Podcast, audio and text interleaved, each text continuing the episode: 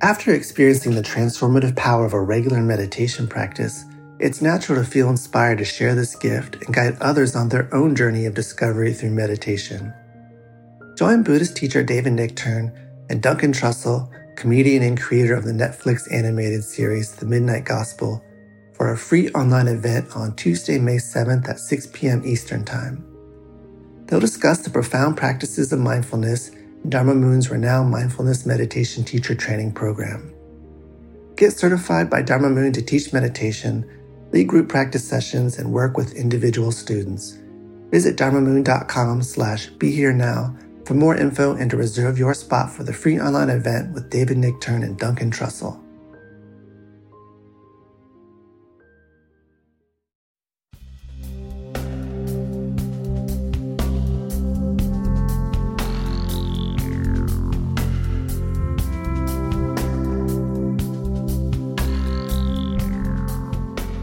Everyone, Raghu, and I'm back with uh, my old friend Ralph De La Rosa. Ralph, how you doing? I'm very well, my friend. It's great to be here with you. How are you? Oh, getting along. You know, we were just talking about it, but and I was thinking, whenever you say that to somebody, and they say, "Yeah, yeah, we're doing the best we can now," or um, "Just we're hanging in there," Mm-hmm. How are you is a loaded question these days. yeah, nobody can go into it. I mean, because every part of all of our lives has uh, been disrupted in some way, which is just as a good uh, segue to. Uh, so Ralph has this book came out last year, right? Ralph at the end of the uh, year. yeah, yeah, late last year. Yeah. Yeah, don't tell me to relax. I saw when I saw this, I thought, okay, this is perfect for me because I'm like, don't tell me to relax. God damn it. And then, the, of course, the subtitle Emotional Resilience in the Age of Rage, Feels, and Freakouts.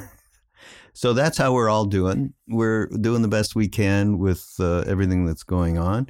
Seems to have gotten a little bit better earlier this year and uh, a little more stable politically and uh, and so on and mm-hmm. uh, but uh, yeah we're dealing with we're still dealing with the pandemic and we're still dealing with uh, this racial justice. I mean, it's extraordinary. And the freakout, talk about freakouts, where we're seeing mm-hmm. so many shootings uh, mm-hmm. in, in, our country on seems like almost day to day, but certainly week to week. I wouldn't be exaggerating there.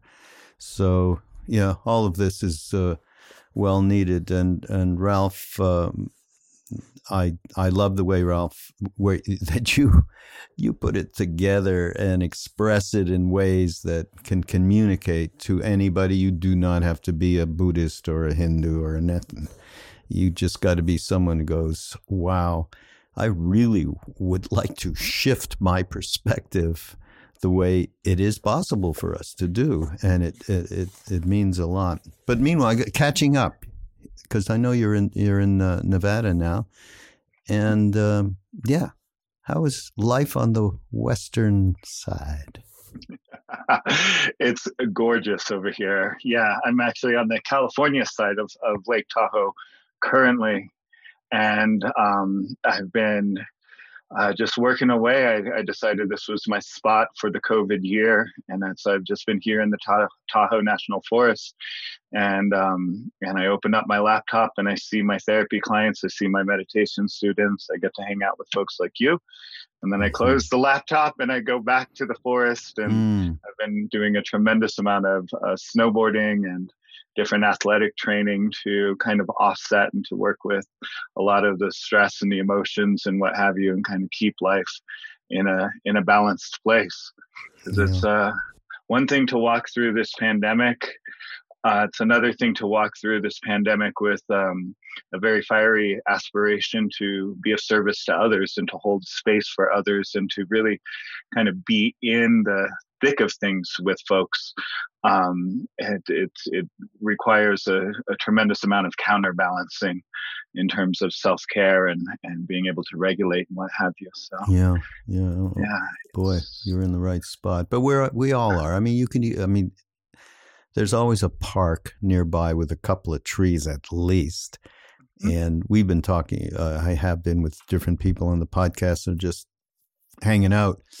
about the value of connecting in that way through nature to really yeah. counterbalance uh, the stress that we have been under. And uh, you you picked the right spot.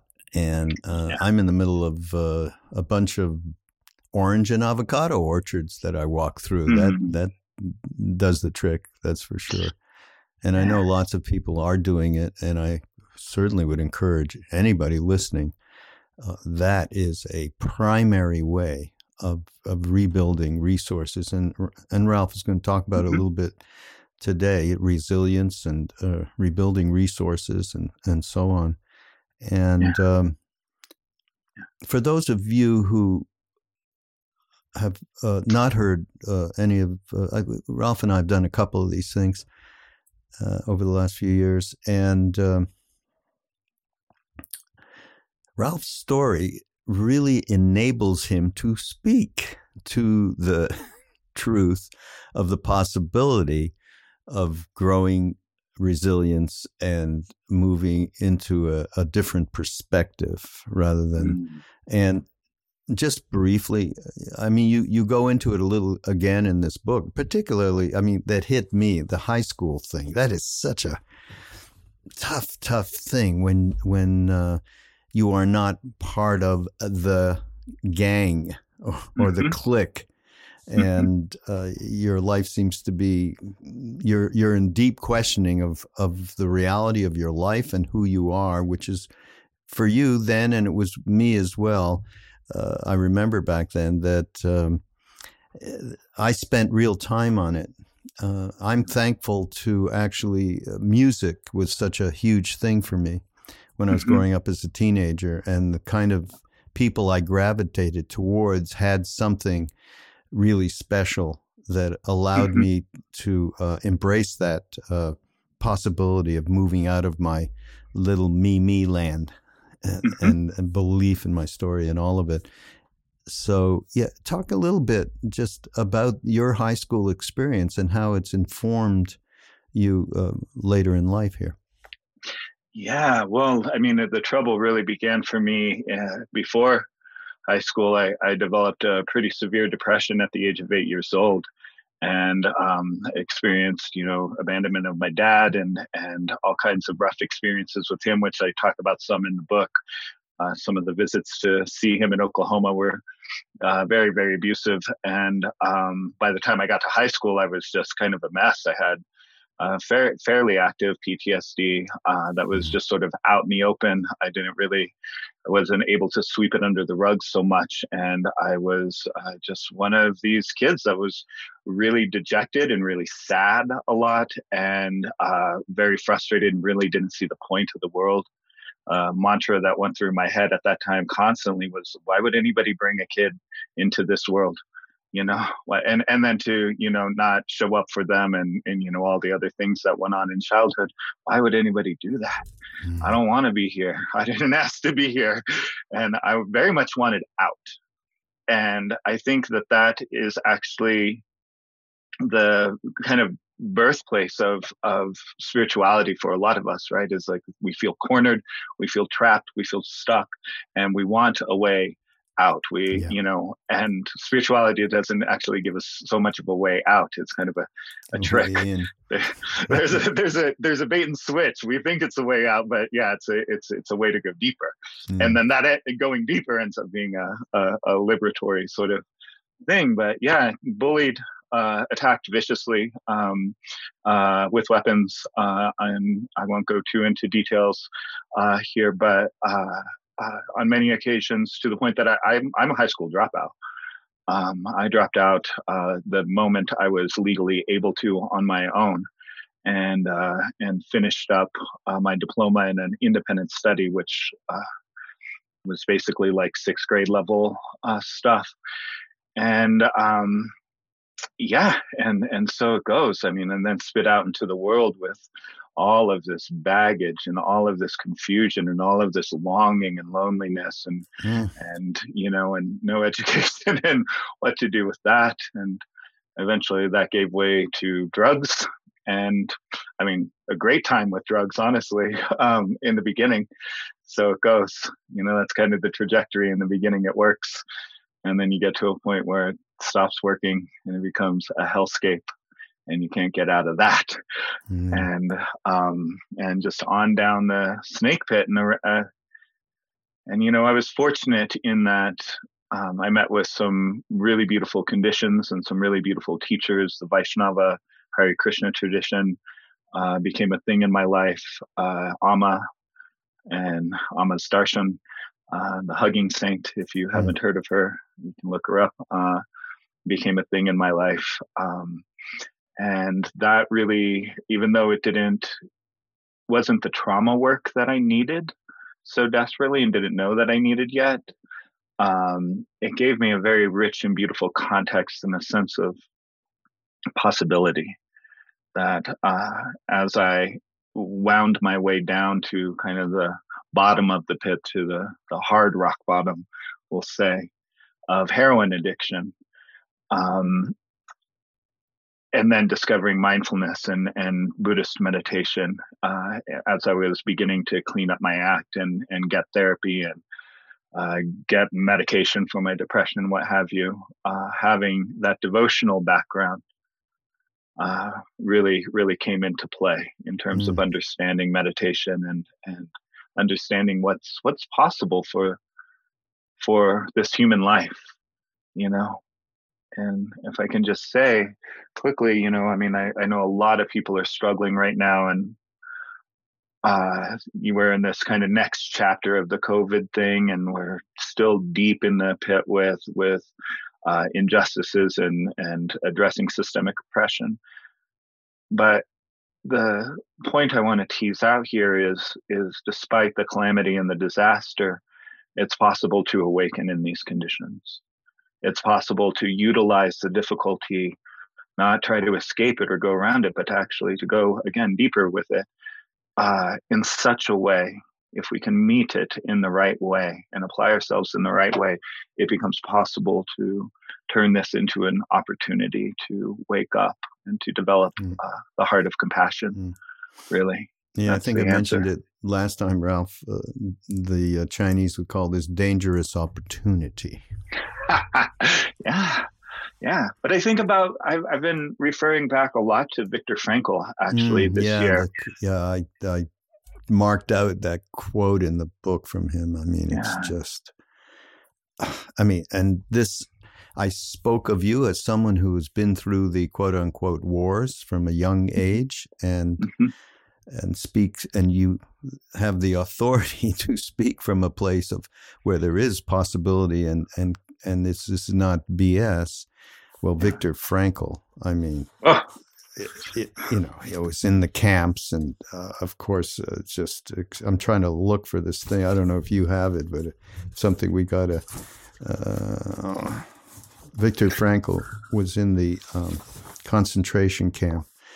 Yeah. Um, and uh, wrote this book that's just uh, phenomenal. Yeah. But this gives you an idea, and, and we've quoted him, and I have in other podcasts mm-hmm. often yeah. because again, he speaks from the kind of experience that very few people have had and is able to convey that uh, the reality of even in the most uh, uncertain and oppressive circumstances, uh, there is an opportunity. There always is an opportunity. Yeah. So he yeah. just uh, here's the, his quote: "Everything can be taken from a person, mm. but one thing, the last of the human freedoms, to choose one's attitude in any mm. given set of circumstances, to mm-hmm. choose mm. one's own way, to choose one's attitude, and to me that means a perspective." And just it's it's it's amazing how small a shift it, it is as well, right? Mm-hmm. Yeah, yeah. I mean, he woke up to that penetrating insight after walking out of Auschwitz. And so what does that what does that have to say, you know, for us in our situations where it feels so fraught, it feels so complex, it feels so impossible so much of the time. How are we going to get through this? How are we going to make sense of this? How, you know, now a big thing with folks is how are we going to walk back into life? Like, what do we mm. do in this transitional mm-hmm. moment where there's still so many unknowns and yeah. and there's the prevalence of newfound social anxiety for folks. There's I I I truly believe in my bones that we are going to see a wave of of PTSD and trauma. Like it's going to start catching up to us over the course of the next you know year three five years. People are going to really start feeling the effects of of what they've been through and have to process it. Yeah. so yeah. Hmm. so yeah. still in the age of freakouts. Yeah. Um, you know the so the very first uh, page of the, the book you have this phenomenal quote that i've never heard before from joseph campbell. Mm. if you're falling dive. Yeah. That's that's so great you know. Encompasses everything around what real surrender is not the kind that we think of in the west. Yeah. uh, in in india it's called sharanagat which is the mm-hmm. kind of it's the kind of last thing in terms of waking up mm. is this surrender that's not surrender it's beyond surrender it's where there's no choice left it's completely choiceless, mm-hmm. letting go and and uh, and diving. Mm-hmm. Complete yes. letting go and diving. Um, and and then your your other that quote from the Vedas, eh? Samsara davanala nada lida loka. Being caught up in this world is like sleeping in a forest fire. I never knew that one either. I love yeah. that. By the way, when did you go to India? And you were doing a whole monastic thing, didn't you? I did a whole monastic thing in Pacific Beach, California. okay, that's not so monastic Come on. but you know the, the, robes and the tilak and the Mangal yeah. artis and the you know and the 16 rounds every morning of of japa and uh, this is as you came out of the whole uh, more desperate situation shall we say it, it was actually a pit stop in the oh. middle of the desperate situation. Oh, really? Wow. Yeah, one of my first very uh, uh, half-assed attempts at finding my way out was, well, let's move into an ashram, right? Isn't I mean, isn't that a fantasy that so so yeah, many people yeah. have? I'll yeah. just move into a monastery and then everything will be fine. And then you move into the monastery, and what you find out is that your trauma finds you there. Seems too right anywhere you go yeah and then oh, you have funny. actually less places to hide and there's you know more work to do and more personalities around you and mm. you know and the the discipline the top the tapas of the whole thing you know the fiery discipline of the whole mm. thing brings it right out and uh yeah yeah and, i mean these but, yeah no just thinking of you know all of the as you, as you say and talk about, you know, all of the troubles and the suffering and the disasters and the, all of it uh, can be, as you put it, a wellspring of inspiration.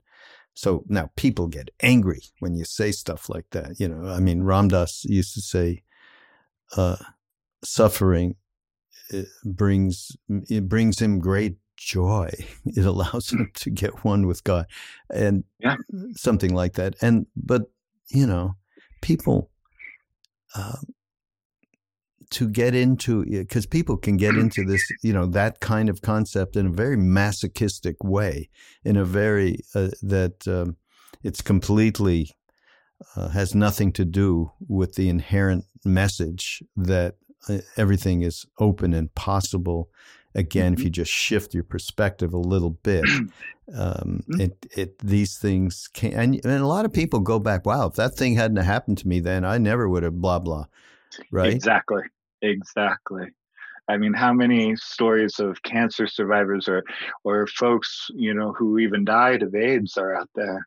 You know, who the, there's there's some cases where people are this is horrible, this is the worst thing that ever happened to me, it's so traumatic.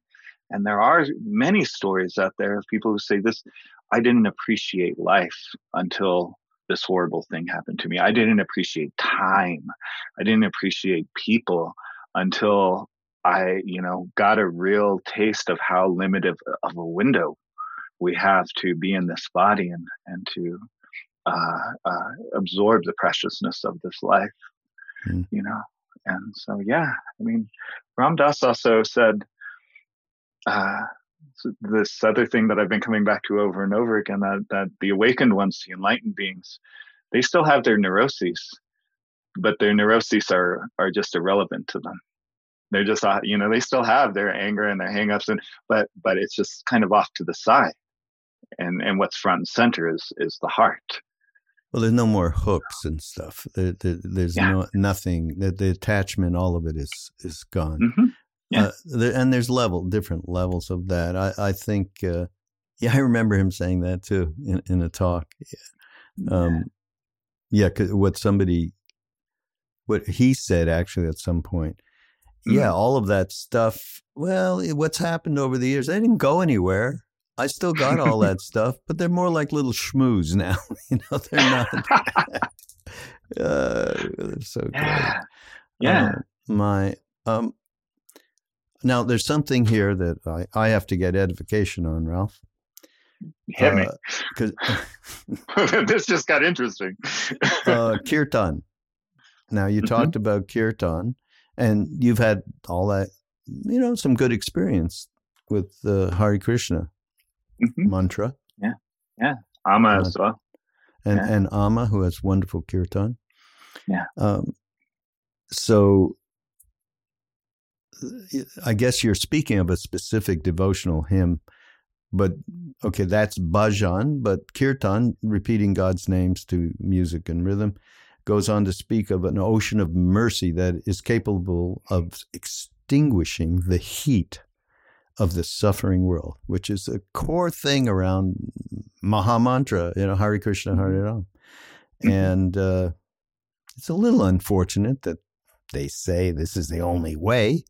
And if you don't do this, you're out. It's a little fundamentalist, but you know, it's funny because I I went to a Hare Krishna convocation. I've told this before, um, mm. and uh, with a friend, and it was like all day, all night, Hare Krishna, Hare Ram.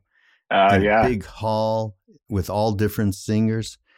And I remember this one guy who I still listen to today. He's, by the way, everybody, his name is Madhava Prabhu. You can, uh, he's on Instagram and he does oh. these.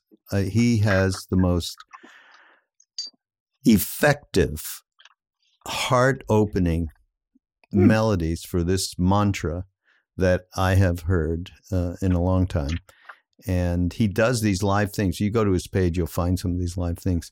Anyhow, he started singing, and I just so it was hours of complete letting go of everything. Mm-hmm. And uh, at the end of it, I said to my friend, maybe they're right. You just need to do that mantra. In fact, maybe I'll go get that little haircut they do, you know, with the little thing on the. Uh, so, um, but you say it tells us that such a boon could only be delivered through the strength of intelligent self inquiry combined with courageous, compassionate action.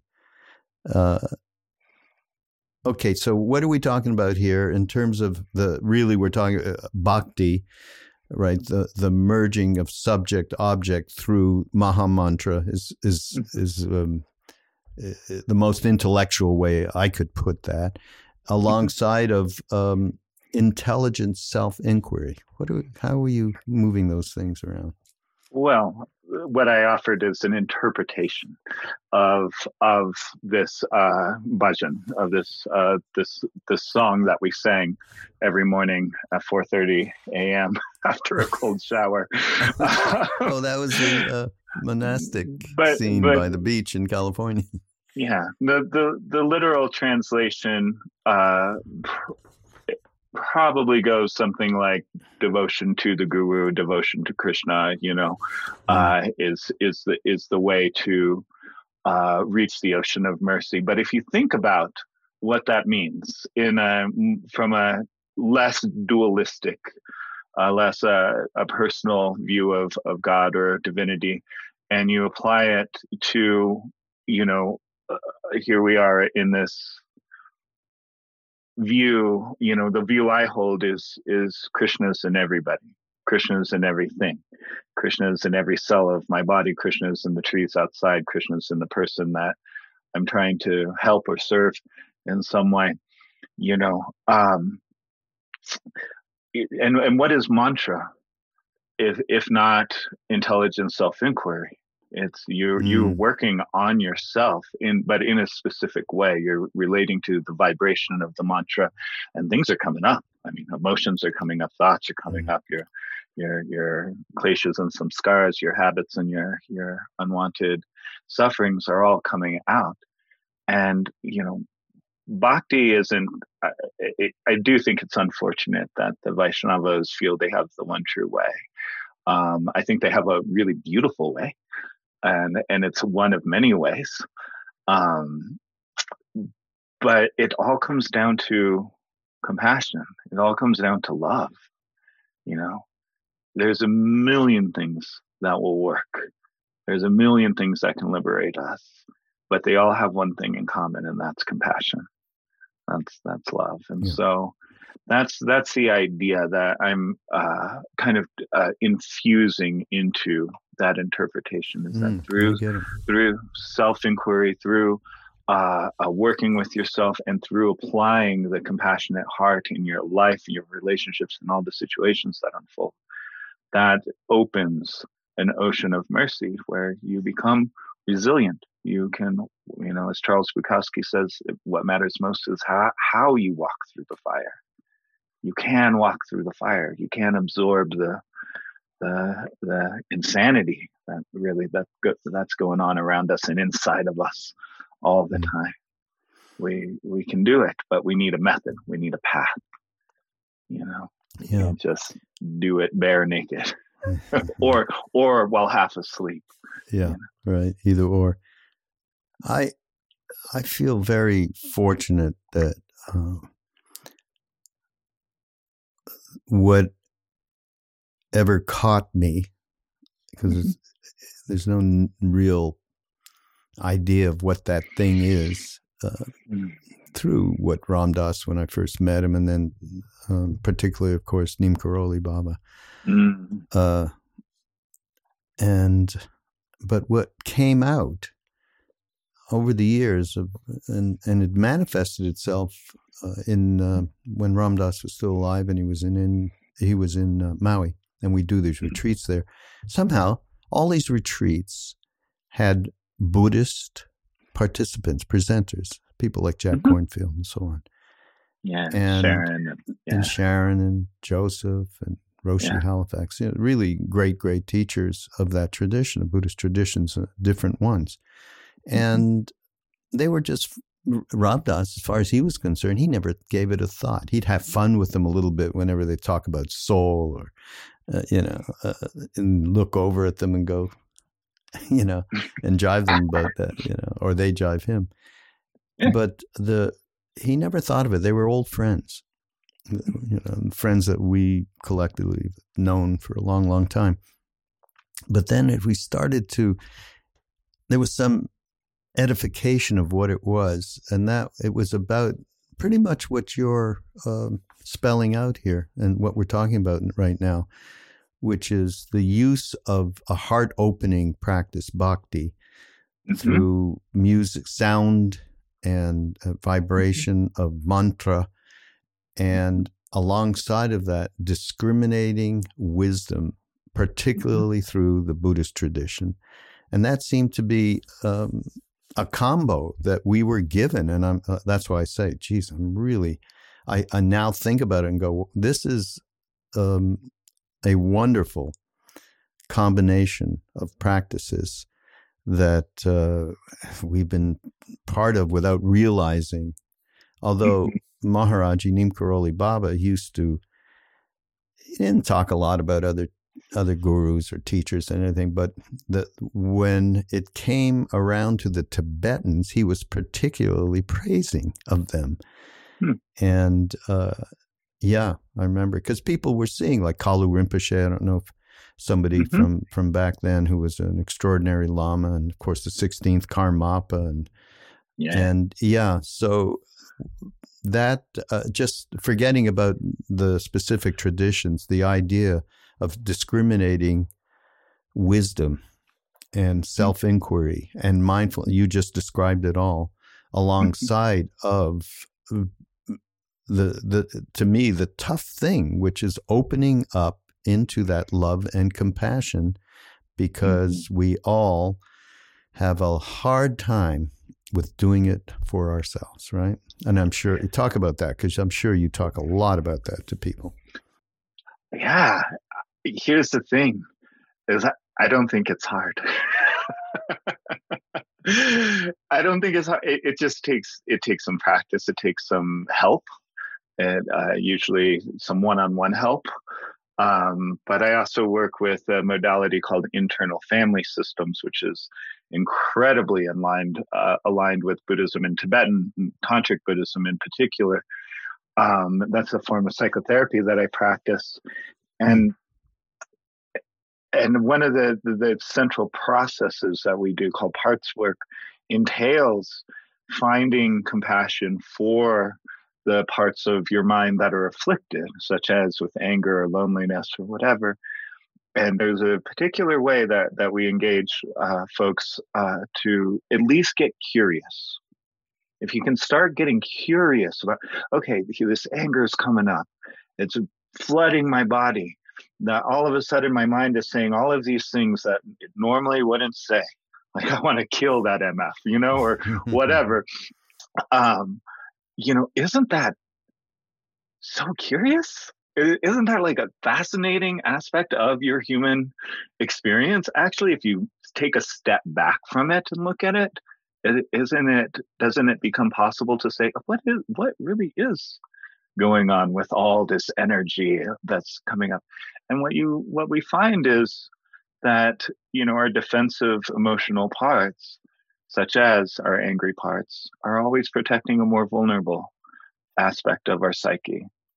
And then when you tap into the vulnerable parts of your psyche, well, those are like little children, aren't they? Wanting, you know, maybe wanting mom and dad, maybe wanting just to be held. And if you can really, really step into a perception of like, this is a, this, you know, vulnerable or wounded inner child part of me is really a living presence inside, which our emotions are alive, our bodies are alive, our breath is alive. And it becomes, it starts to make sense to, to soften in the presence of, of your own emotional being. But if I can take this to kind of a different place, this is a slight sidebar. You can, we can also begin to glimpse that all of those emotional states, such as let's take anger, and I talk about this uh, a great deal in, in Don't Tell Me to Relax. Um, if you think about anger for a moment, anger actually has compassion at its core. The, the, the very spark that gives rise to anger is compassion itself. Because what is anger if not an energy that sees injustice or insult or injury and dares to respond in and and you know in a fiery way in a big way but how does right? that come from compassion? I'm not getting that. Well the definition of compassion is you see suffering and you want to address it. It's yeah. the quivering of the heart that wants to address suffering. And even though the ex- I'm, I'm and i'm not saying the expression of anger. I'm saying at its very root there's there's a compassionate intent there. And then the way that we experience anger of course you know it's by the time it reaches the conscious mind and we have the experience of being angry it's already gone through so many layers and so many filters of our you know from the unconscious up to the conscious. And we get something that is uh, much more afflicted but but but it's still remains true that anger is an energy that sees some form of suffering and is attempting to address it, is responding to it in some way. And I'm, I'm trying to I'm trying to get there because it you know we've talked about this before. Anger is certainly. I mean, most of us are dealing with anger uh, yeah. issues. Well, uh, we have the example of Ma Kali in the you know Vedic pantheon of, of gods and goddesses, right? She's pissed blood dripping from her tongue, skulls hanging around her neck, eight arms, most of them holding weapons. She's on a rampage, but she's on a holy rampage because she, you know, she, uh, it's, it's very similar to the case of, you know, the, the last guy that we had in the presidential office, right? Like that she was born out of all of the God's urgent need to uh, address this demon who had was taking over the universe and was became way too powerful. This is this tyrant demon. And so the gods and goddesses, you know, that's the origin, well, one of the many origin stories of, of Mother Kali. But, you know, they all got together and said, what are we going to do about this guy? We got to get him out of here. And it was, it, they shot, you know, the energy of their, their anger and concern out of their third eyes and and and all of their third eye energy beamed into uh, giving birth to this beautiful and horrific super angry goddess but her one and only uh, mission was to destroy ignorance mm-hmm. and that's the compassion yeah yeah. yeah. Well, a, this, this is uh, again part of what we were talking about before, shifting of uh, view perspective. Yeah. It's uh, to encompass just even like me right now allowing that because my whenever I express anger, it becomes so one dimensional and so piled on from so many different sources. Ah. Uh, so there's blindness. I mean, obviously, much less these days than it was, you know, decades ago, but still, uh, as you can hear, I was like compassion. What are you talking? You know. but see what you're describing right there is the habitual way we normally mm-hmm. experience anger which is an intoxication it's a form of intoxication yeah. yeah right and but it's also possible to pause and to just you know it, it's the hardest thing in the world sometimes to do but to to just stop and notice that you're angry and notice that you're angry because something happened and you know you're angry because you want to address whatever insult or or horrible thing came your way. And from there you know and this is that intelligent process of self-inquiry. You know once you stop and you breathe and you stand back from your anger a little bit as opposed to the one way road that most of us go down, which is always leads us to regrets and apologies later. you know, we, we then, you know, forks in the road open up and we can start making mm. different choices. Yeah. You know? yeah. yeah. The intoxication of power that anger mm. presents mm-hmm. is, uh, I'm just thinking now, it, it, it, it pushes away the possibility of compassionate action yeah. And that's yeah. again that switch of perspective in that moment. Uh, by yeah. the way, you were you were talking about when people have when we all have like suddenly the weirdest ass thoughts and dark thoughts that you could ever have. Mm-hmm. And you the curiosity, I think that's an important thing. And mm-hmm. would, just this little story Ram Dass told us. Um, mm. I think it's common knowledge, but um, when Aldous Huxley was dying, he was taking acid every day. Ram Dass was quite close to his wife. Mm. Um, and it got to the point where everything he looked out at, everything that he encountered, he the only response that came out of him at this point was with his British accent, which I can't really do well, extraordinary, extraordinary, extraordinary. There's a good mantra, right, for us. I was thinking about that when you started mm. talking about, you know, encountering this darkness and uh, of thoughts and so on, and, and being able to just again pause for a minute and be curious about well, what the Ram Dass's thing, by the way, was, "Wow, how did I get here?" He'd have a dark thought. You know, how did I get here? But I like extraordinary. Wow. Yeah. Yeah. And all of these yeah. things do the thing you're talking about. Pause, and that is the mm-hmm. biggest thing that happens over time. Once you start to let go a little bit of uh, the belief in the thoughts and the stories. And mm-hmm. that is there's a gap, and you're not jumping into wanting to beat the living shit out of the driver next to you that just cut you off. Mm-hmm. You're not jumping in feeling wronged and feeling righteous, which is uh, one of the most difficult, probably the most difficult. I am yeah. right. You, you are harming me. You know. So yeah, yeah. But this is where meditation comes in, because mm-hmm. meditation. Yeah, you have a whole such... chapter about that. Oh yeah. Funny. What did you call that? Oh, about that meditation practice you're kind of sort of maybe sometimes doing. yeah. I love that. Yeah. Yeah. Mm. Yeah. Yep. But I mean, it's such an ideal training ground for how we respond because because everything that the world is throwing at us, our own minds is you know will throw at us too. If we clear the space and we sit down, there's our anxiety, there's our self hatred, you know, there's all the things we experience in the world, and so we get to practice though in that controlled environment. How do I respond? How do I how do I calibrate to the heart? in the face of this. It's really what what I think meditation is a big part of what it's for is is I have a friend, uh, Dr. Miles Neale who wrote the book Gradual mm, Awakening. Yes, I know um, him. Yeah, yeah, wonderful guy. because because meditation your flight simulator for life. right. Yeah, right. Yeah. And uh, that meditation should be approached in my mind, along the same lines as you approach teeth brushing, brushing your teeth. You never mm. think about it.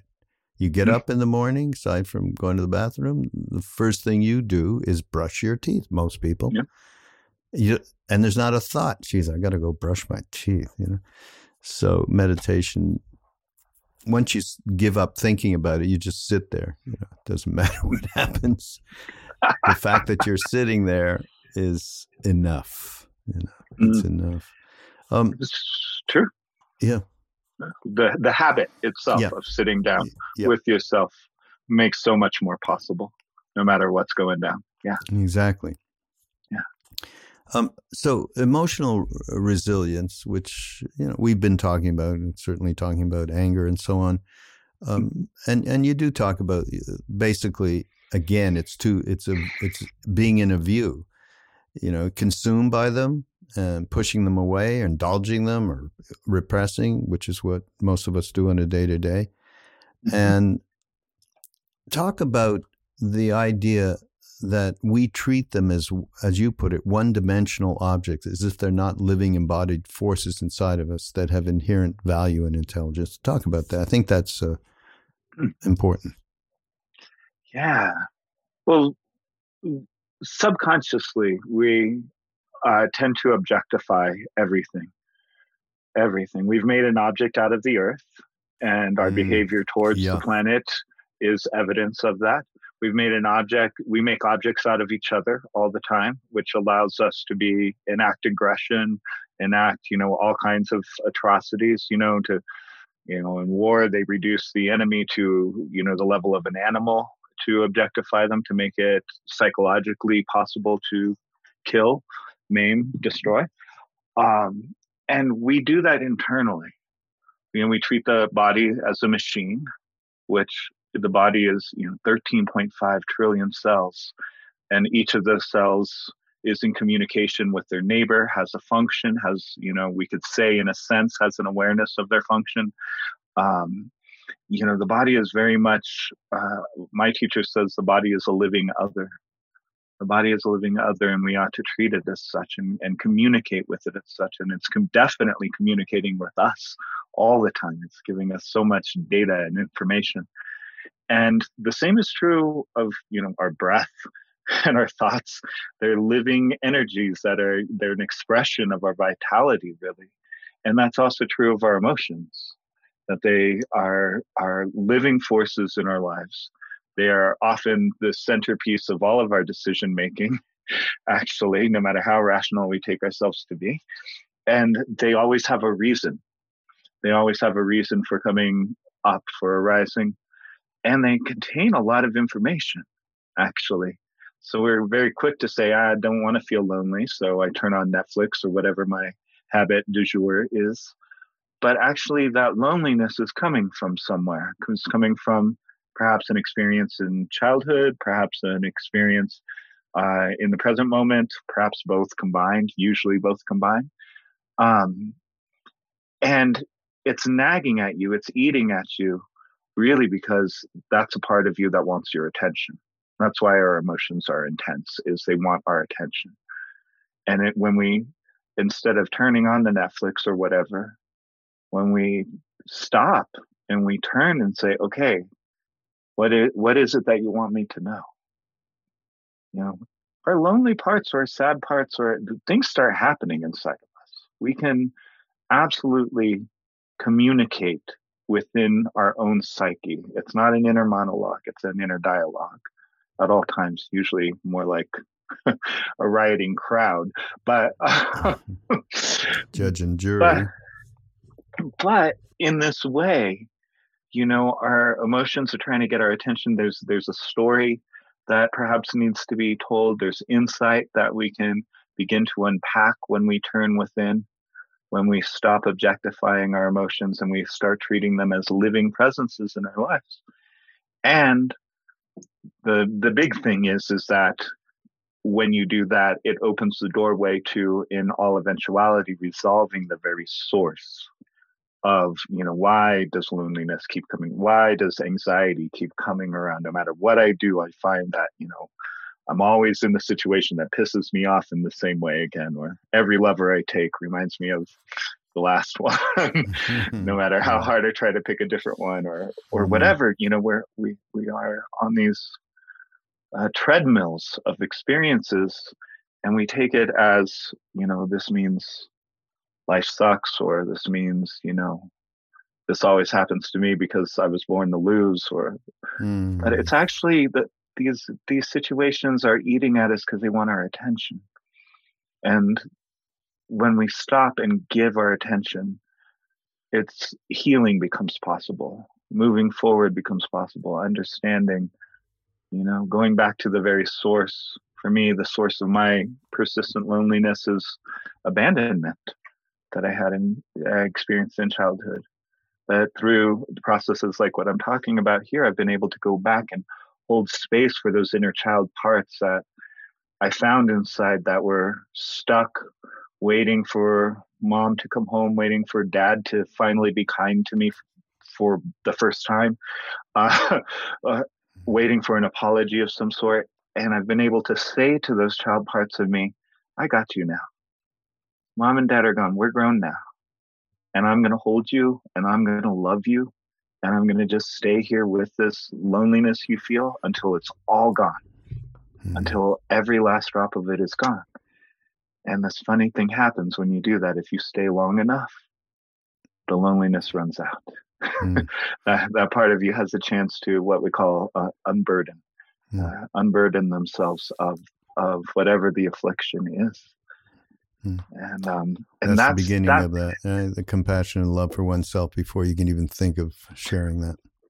I think that that's the beginning of enlightenment. To be honest with you, mm, I, I, I think enlightenment's a reductive process. It's a lightening of our load, and it's it's it, the enlightened state is what we're left with when there's when there's no more affliction and running around in ignorance and confusion in the inner system. Hmm. But mm. maybe you want to debate me on that point. I think some would. no, no. I mean, and you know, it's it's part of my own little philosophical bent, which is enlightenment. Who you would hmm. know enlightenment if you saw it? None of us would. Are you out of your mind? How about being kind and loving and compassionate to others? Let's get there. And that's yeah. what you just described is a way to mm-hmm. open to that by virtue yeah. of starting with oneself. So I totally am in agreement there. Yeah. Thank you yeah. Yeah. Yeah. They say they say if someone were enlightened, they'd be too busy helping others to notice. um ah, you got so many great little things in here to, to help shift out of this uh, the attachment that we have to the habitual patterns and neurotic tendencies, which are so. And I, I think one one thing that uh, I love was this uh, your little um, chapter around shifting the inner dialogue because boy are we horrible the way we talk to ourselves is beyond you people won't even share that even with their closest people about how one talks to oneself huh? mm-hmm. it's extraordinary and it's it's demeaning it's it's so full of judgment and i mean it's extraordinary and yeah. of course mindfulness and a little meditation. By the way, meditation doesn't have to be, if you just sit there, yes, you can do wonderful. There's a, a gazillion different kinds of meditation. And um, the one that I have loved over the years and learned back in the day is insight meditation. I, I think that's a very, uh, so anybody looking for that, I'm sure the people who are doing the show notes will give you a link over to Sharon and Joseph and, and Jack and the yeah. teachings that they have brought back. Uh, Solid method. Yep. But it, it, can be chanting, it can be body movement, it can be just walking around, uh, following, uh, meet Ralph out in the woods there where he is in Tao. Uh, it does not matter. That's the point. Yeah. It does not yeah. matter. So, yeah. but shifting that inner dialogue. Yeah, talk about that a little bit. Oh, well, I feel like we've we've really been right because mm. it's it's this it's this well we we can talk about this in at least two ways and then probably a gazillion ways as you said just as with forms of meditation. Um you know stopping turning around and looking at the source of where those thoughts are coming from where that voice is coming from and getting curious about what what what's going on that there's a part of me that would be so harsh, so incriminating, um, so mean, so nasty. That's that's one way. But you know, one of the things I love about mindfulness practice is um, it kind of happens implicitly as you continue with it where you know you the common experience is you're there at the tip of your nose you're paying attention to the breath my mind comes in, thought comes in, and it's a real juicy one. It's, you know, all the things I got to take care of when I get up from the cushion. And we go headlong into that thought stream. And then somehow, some way we remember, oh wait, shit, I'm I'm meditating. And we come back to the breath. Well, where did that whole world of thought go? You know, it just felt so real. It just felt so important. And then it vanishes in a second. And this shows us something about the nature of mind and thoughts and this this inner dialogue that it's not it's not real. It's fluff. Whereas the Tibetans say more like wind, less like rock. And uh and so I've been actually talking to folks about treating their thoughts like, you know, when you are walking down the street and you see maybe it's a busy street, but you see somebody you know walking towards you and you want to get their attention, but there's like three groups of people between you and you just kind of look past those those whoever's between you to grab the eye contact of your friend and you project your voice past those folks you know and, and say hello. Right? Just like that if you treat your thoughts like they're the three people between you and your friend that you just simply look past. You don't have to take everything that flows through your mind seriously. It's not as substantial as it seems in the moment. Hmm. You know? Yep, they're just thoughts. They're not anything. They're a, a, passing show. We had when we were in India back in that day. They had a, cigarettes called Passing Show. So we used to buy them, cut off the front of them, and put it on our altars. Passing show. Isn't that great? Only in India. Well, I mean, there. It's like women with postpartum depression or even postpartum psychosis, which, by the way, is far more prevalent than we think that it is. Hmm. Um, it is very, very common for women who have just had uh, a, a baby to say walk by their microwave and have the passing show of I'm going to put this thing in the microwave and turn it on. That's actually real. The one in four women will have that sort of experience in the postnatal uh, uh, moments. And the difference between somebody who uh, goes into depression with that and uh, or maybe even a psychosis with that. And somebody who just ca- is able to carry on and get through that is how seriously you take those thoughts. Mm-hmm. that's that's kind of the railroad switch that determines where the train is going um, because it's normal to have just all kinds of fluff passing through your mind but if you hook into it you believe it and you take it as, oh God, I'm thinking about putting my baby in the microwave, then then you know it, it it the the outcome is so different. And this isn't to blame uh, you know any given woman in this circumstance is very very difficult. But but you know, one in four women suffer from postpartum depression, and one in ten of those will develop postpartum psychosis and this is this is a very very common experience for these kinds of thoughts to come up. The, and what's important though is how you regard them. Hmm. how about this ralph? Since i'm sitting on the couch right now lying on the couch? That'll just, cost you extra. If okay, you want the therapy right, that yeah, um, just but, let me know where to invoice you. Yes no problem no problem um, but as you said that, the whole thing, um, that thought of the baby and, and, and mom and what, what she's going through.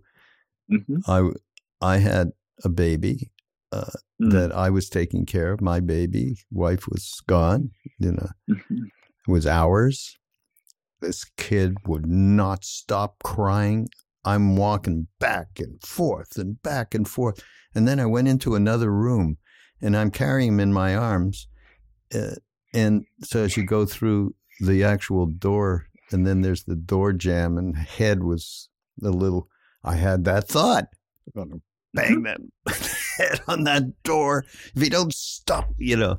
Oh my yeah. God! How? Yeah.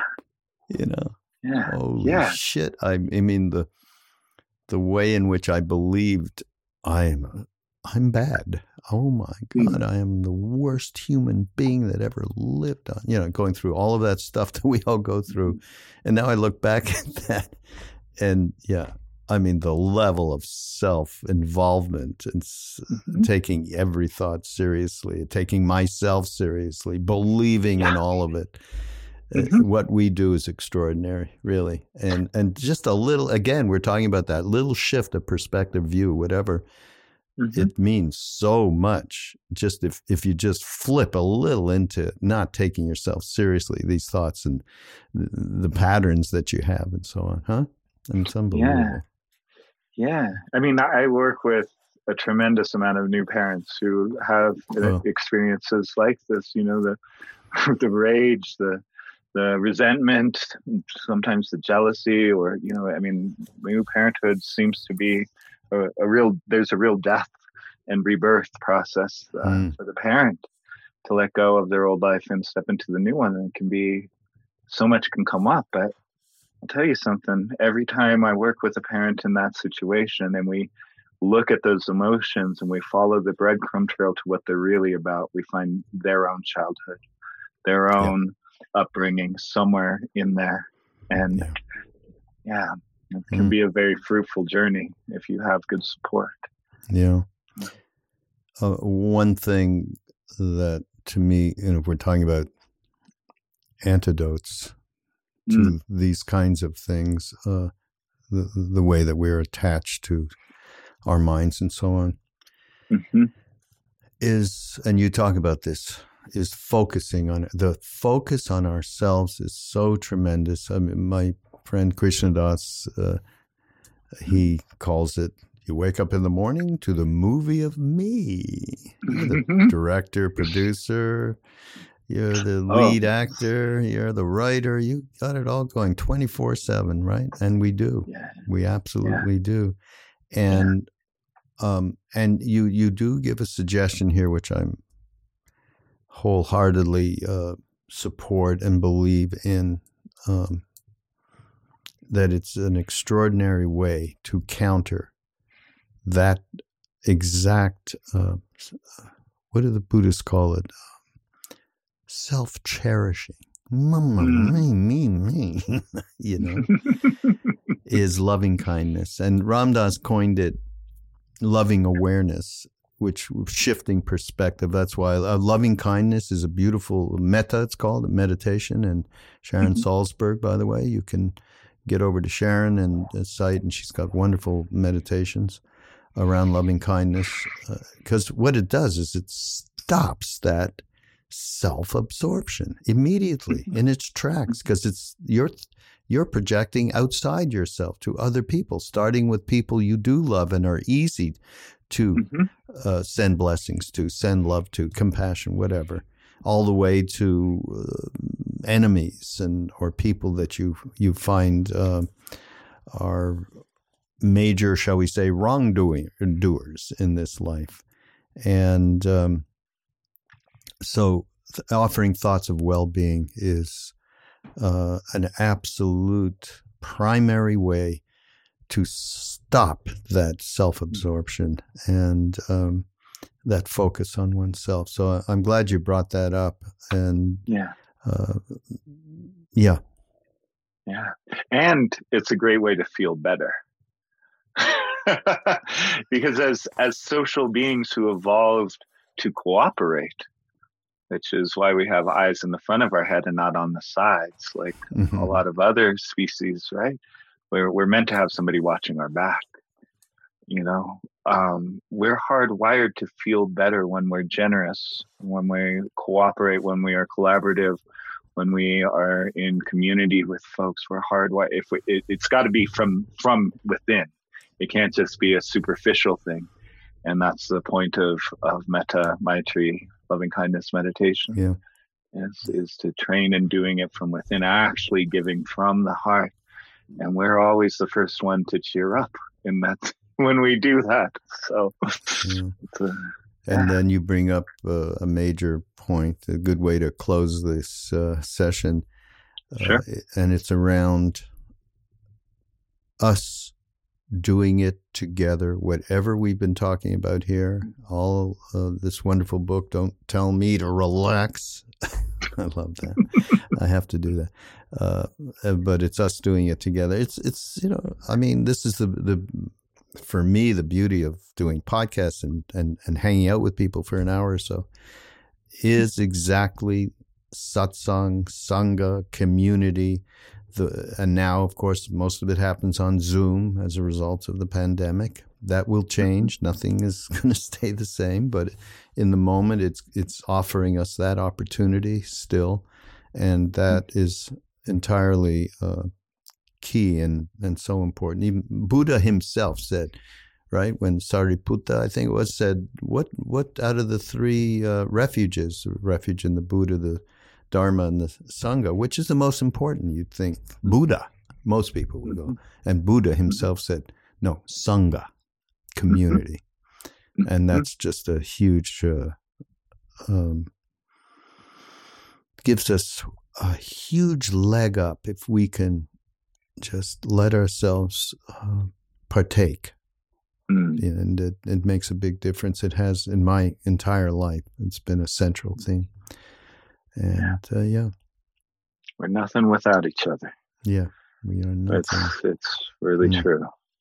And, you know, I, I, I, perhaps this is a good note to close on is I really think that there's no way to be happy without a sense of being on a mission in this life. There's no, you know, we all need that. We all crave that to have a sense of I'm here for a reason. Purpose. And and yeah, and I'm on a mission of some sort. And the only mission, and there's a million different ways this could go, but the only mission to be on is one of helping, one of service, one of love, one of spreading compassion, relief, healing um, in some way. Hmm. I'm convinced there's hmm. just no way to be truly happy unless you cultivate that in your hmm. life. Absolutely. As they say in India, Ram Ram. Bilku. For sure, for sure, for sure. Bilku. Yeah. Yeah, absolutely. A little more concise. yeah. uh, thanks, Ralph. Love yeah, thank you so much. Hang, our hangouts are just wonderful. Yeah. And uh, everybody out there, of course, all of the references, including Viktor Frankl, and of course, Don't Tell Me to Relax, and uh, everything will be on the show notes and available linked up so you can easily find everything and, and find Ralph. And uh, again, thank you. Yeah, so much gratitude to you. Always a pleasure. Thanks, Ralph. Everybody, this is Mind Rolling on Be Here Now Network. Go to BeHereNowNetwork.com slash mindrolling and go to Be Here Now Network on its own. And uh, so many different. Oh, Joseph Campbell, which uh, that was a beginning quote, uh, looks mm-hmm. like we are going to have these wonderful uh, talks that uh, were given that include Joseph Campbell from Ojai Foundation, and that's going to start up in a month or so. And I can't wait to hear that. I haven't actually heard it. Eh? Joseph Campbell. Wow. That sounds wonderful. The, the hero's journey. Yeah. So we have great things coming up, including Alan Watts, too who's going to have a, a podcast on the network. So tune in and we shall see you next week. Namaste.